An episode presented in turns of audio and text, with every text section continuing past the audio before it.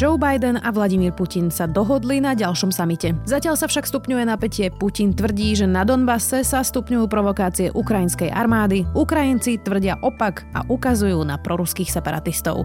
Je útorok 22. februára, meniny má Etela a bude dnes 6 až 11 stupňov, premedlivá až zväčšená oblačnosť. Vítajte pri Dobrom ráne. V dennom podcaste denníka Sme moje meno je Zuzana Kovačič-Hanzelová. Spolahnite sa, vo Forde máme dostatok dodávok pre vaše podnikanie.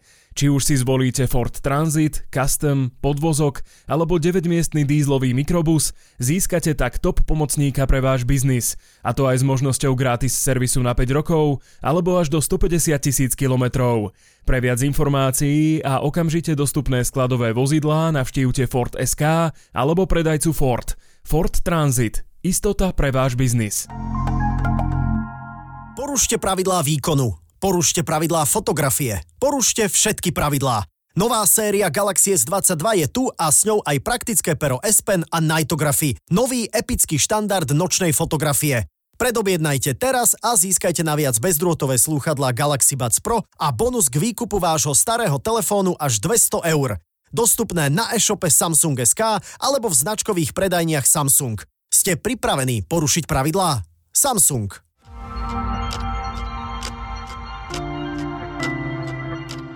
A teraz poďme na krátky prehľad správ. Martine Kušnírovej a Jánovi Kuciakovi odhalili pamätník na námestí SMP v Bratislave. Pri príležitosti 4. výročia vraždy odhalili pamätník v spolupráci s rodinou, redakciou Aktualít a milosrdnými bratmi okrese Rimavská sobota zostáva nezamestnanosť aj v januári na 20%. Druhá najhoršia je Revúca a to s 18%. Tretí je okres Kežmarok so 17,5% nezamestnanosťou. Vo veku 91 rokov zomrel architekt Ivan Matušík, autor Prioru, obchodného domu Slímák, plavárne La Franconi či Novej tržnice v Bratislave. Bol laureátom ceny Emila Beluša, dvojnásobný laureát ceny Dušana Jurkoviča, nositeľ ocenenia Cezar, kryštálového krídla a radu Ludovíta Štúra druhej triedy. Univerzita Komenského v Bratislave na znak protestu v pondelok symbolicky prerušila výučbu. Pridala sa tak k výzve Rady vysokých škôl, ktorá minulý týždeň vyzvala vysoké školy, aby prerušili výučbu na protest proti vysokoškolskej novele. Viac takýchto správ nájdete na sme.sk.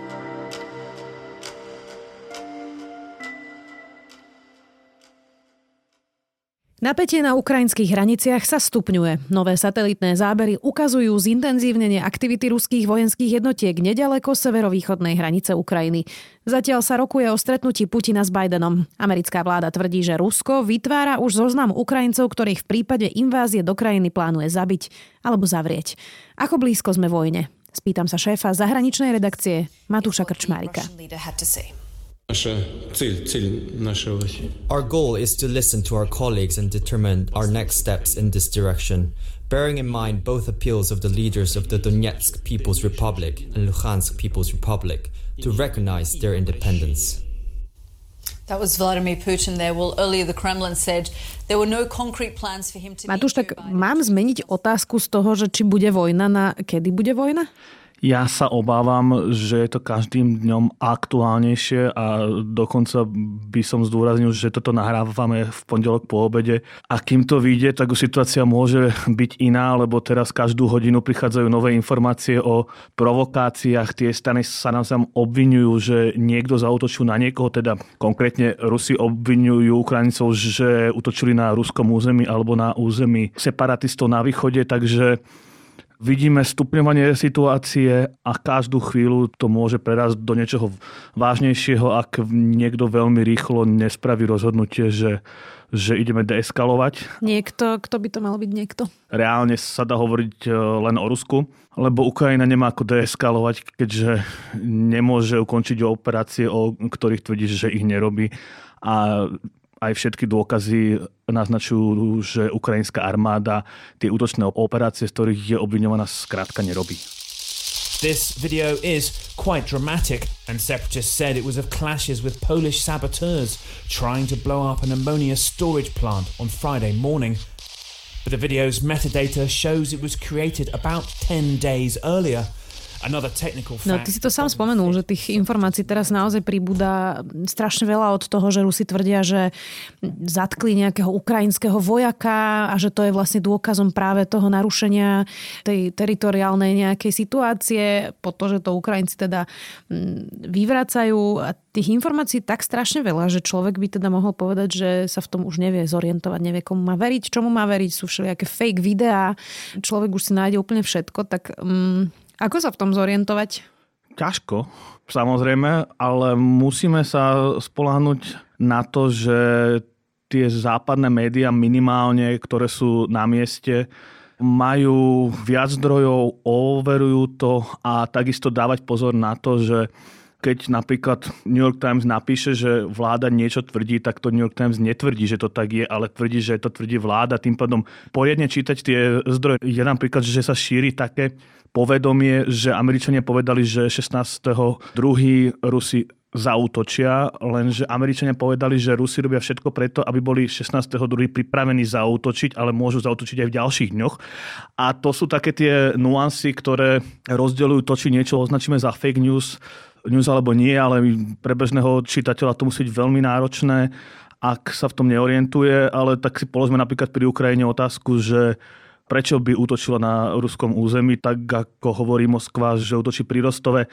Ja skrátka nevidím zmysel v tom, prečo by to robili. Nemajú tým čo dosiahnuť a v záujme Ukrajiny určite nie je vyvolať konflikt so susedom, lebo tam je jasné dlhodobo, že by to bola poprvé krvavá vojna a po druhé, že by to Rusi vyhrali. Nedáva to prosto logiku. Dobre, tak z čoho teda čerpať? Pochopila som správne, že zahraničné médiá, čiže New York Times, BBC, The Guardian, ešte nejaké typy máš pre niekoho, kto nás počúva? Môžeme veriť CNN, môžeme veriť tým typickým veľkým médiám, čo sa zase medzi istou skupinou ľudí nazýva ten mainstream, takže tí by nám povedali, že vy ste opantaní propagandou americkou, ale tak to skrátka je. My, my, my v dnešnom eh, komunikačnom svete musíme sa spolahnúť na zdroje, ktoré nám ponúkajú dlhodobo overené médiá a zároveň eh, tam hrozí, že sa niektorí z novinárov pomýli alebo ten zdroj pomýli a príde k tomu, čo, čo sme videli pri vojne v Iraku, kde sa spomína už 20 rokov. To je skoro o tom, že zahraničné médiá šírili ako jasný fakt, že Irak má zbranie hromadného ničenia a tie sa neukázali, takže takáto chyba sa samozrejme môže stať. Jasné, ale tie editorské štruktúry, napríklad v New York, tam sú veľmi prísne, aj ten fact-checking, tam naozaj majú armádu ľudí na to, čiže je to asi to najbezpečnejšie, čo človek môže čítať. No, objavila sa informácia, že by mal byť aj Putin-Biden summit, ohlasilo to Francúzsko, ale teda s podmienkou, že jedine ak by Rusko nezautočilo na Ukrajinu.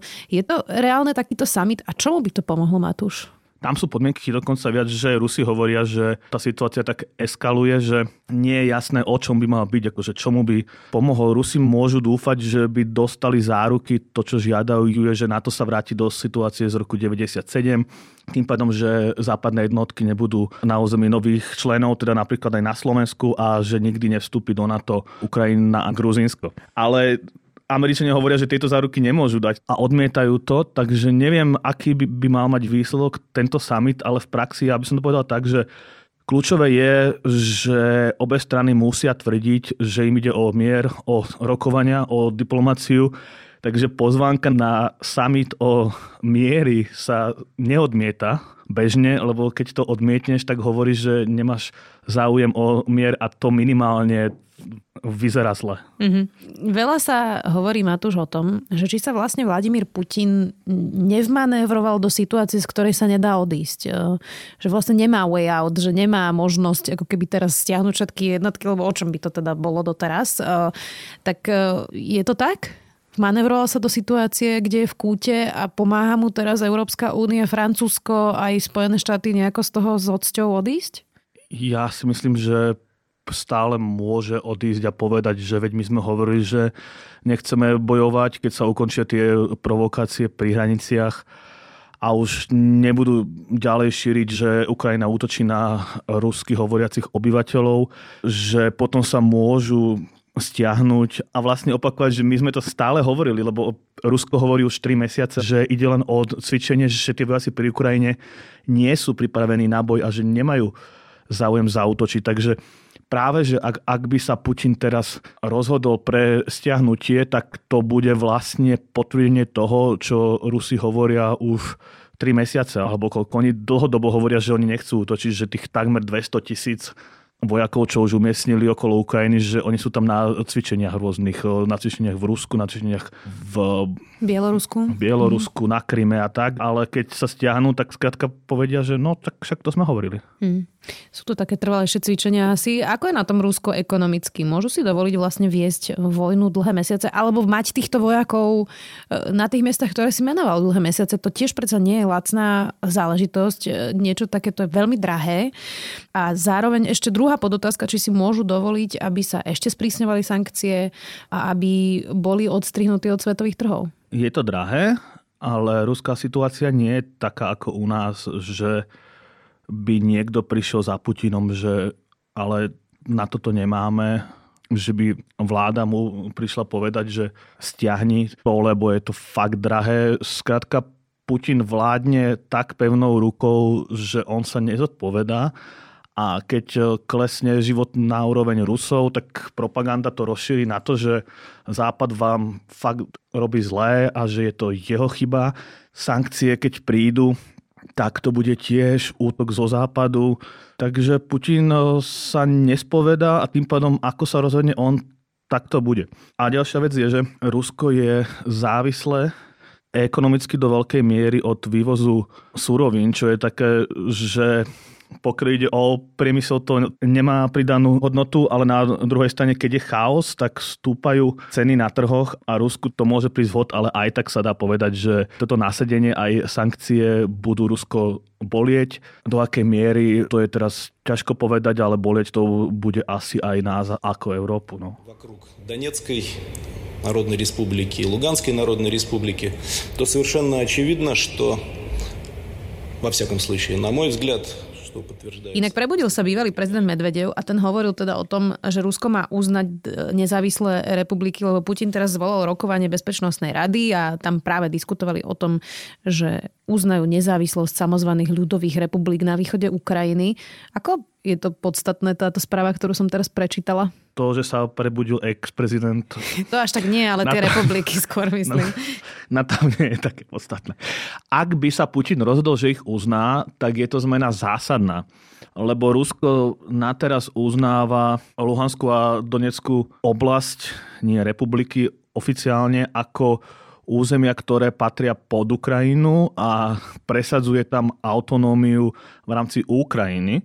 Ale ak by teraz Rusko povedalo, že podľa nás je to štát alebo dva štáty, podľa toho, či uvidíme, či by ich uznal ako jednu alebo ako dve republiky, ale to, to nie je také podstatné. Ale keby toto urobili, tak už povedia, že je to iný štát ako Ukrajina. Čo znamená v praxi, že ten iný štát si môže na svoje územie pozvať ruských vojakov čo keby Rusi tomuto vyhoveli, tak je to zás posun pre konflikt. Ďalšia vec je, že keby Ukrajina chcela zasiahnuť na území týchto oblastí, tak by to už z ruského pohľadu nebola len operácia v rámci Ukrajiny, ale bol by to útok na susedný štát a tam už tiež to to právo tam dáva iné možnosti, ako zasiahnuť. Samozrejme z nášho pohľadu by to bolo stále operácia na Ukrajine, ale z ruského pohľadu by to bolo napadnutie suseda a Rusko by, by vtedy to zdôvodnilo tým, že ide pomôcť susedovi, asi by tam rozmiestnilo aj vojakov. Nevieme presne, čo by to zo sebou prinieslo, ako by reagovala Ukrajina, ale bolo by to také oživenie vne konfliktu a zmena. Matúš, akú hru hrá v tomto USA? A teraz nemyslím hru, ako by to nazvali dezinfoveby. Myslím to iba tak, že diplomatickú asi, pretože doteraz USA nerobili, že by hlásili všetky svoje správy tajných služieb a že majú informácie, že už sa pripravujú v Rusku, aby všetko bolo na útok 16.2. pripravené a podobne. Oni naozaj veľa informácií zverejňujú. Je to asi aj nejaký typ stupňovania tlaku, tomu rozumiem, ale toto nebolo úplne bežné v minulosti, nie? Nebolo to bežné. Čo sa deje je to, že Američania tým dávajú navonok vedieť, že oni vedia. My vieme a teraz vy viete, že my vieme a my vieme, že vy viete, že my vieme a podobne. A je možné, že v Moskve to môže vyvolať nejaký chaos, napríklad ak Putin naozaj bol rozhodnutý zautočiť, a teraz vie, že to vedia Američania, to znamená, že je agent priamo v jeho okolí a že má konať, vznikne nejaký chaos, panika a podobne. Takisto Američania tým ukazujú to, že majú informácie priamo o pri komunikácii armády do Kremla, ak teda stále hovoríme, ak tieto informácie naozaj majú a nie je to len spravodajská hra smerom na vonok, že tým Rusov chcú odplašiť. Nevieme, je to hra e, určite nejakým spôsobom, je to naplánované, vidíme, že ten postup je iný ako bežne Vidíme, že tie vyjadrenia z Washingtonu sú veľmi silné. Napríklad naznačujú v posledných dňoch, že Rusi chystajú už aj zoznam ľudí, ktorých po napadnutí Ukrajiny budú likvidovať, čo, čo je znak genocídy. Až priamo takéto vyjadrenia predtým z Ameriky neprichádzali.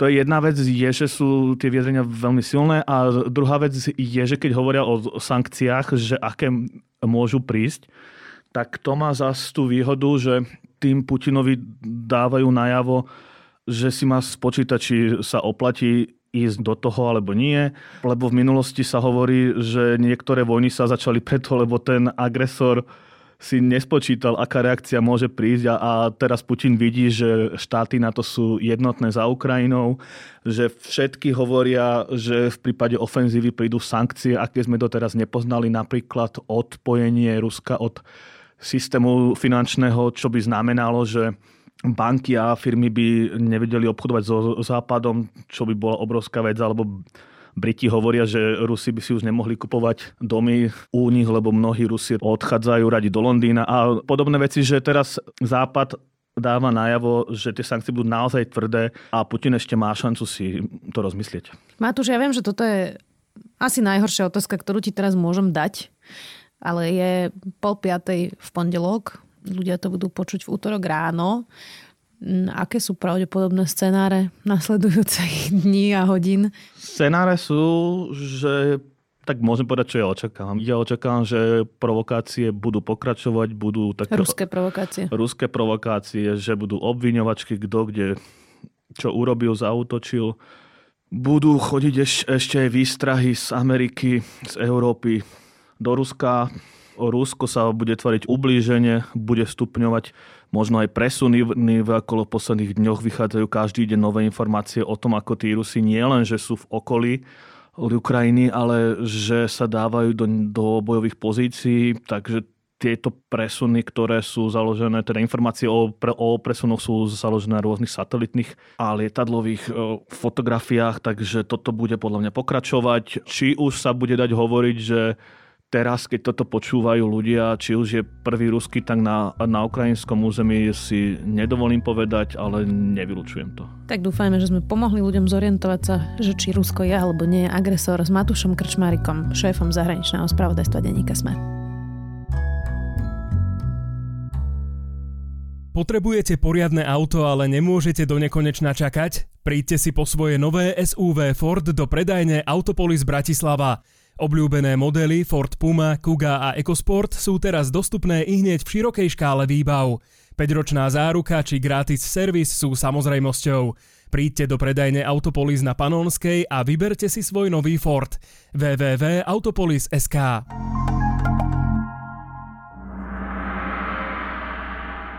Časy sa menia, elity zostávajú. Presvedčte sa o tom s nami na Dramox.sk predstavení Elity zo Slovenského národného divadla. Naša prvá scéna má na Dramoxe už 5 inscenácií. Sledovať môžete aj predstavenia z Trnavského divadla Jána Palárika či z Volenského divadla Jozefa Gregora Tajovského a ďalších slovenských divadiel. Navštívte Dramox.sk a zabavte sa s divadlom online. Vaša Táňa Pauhofová.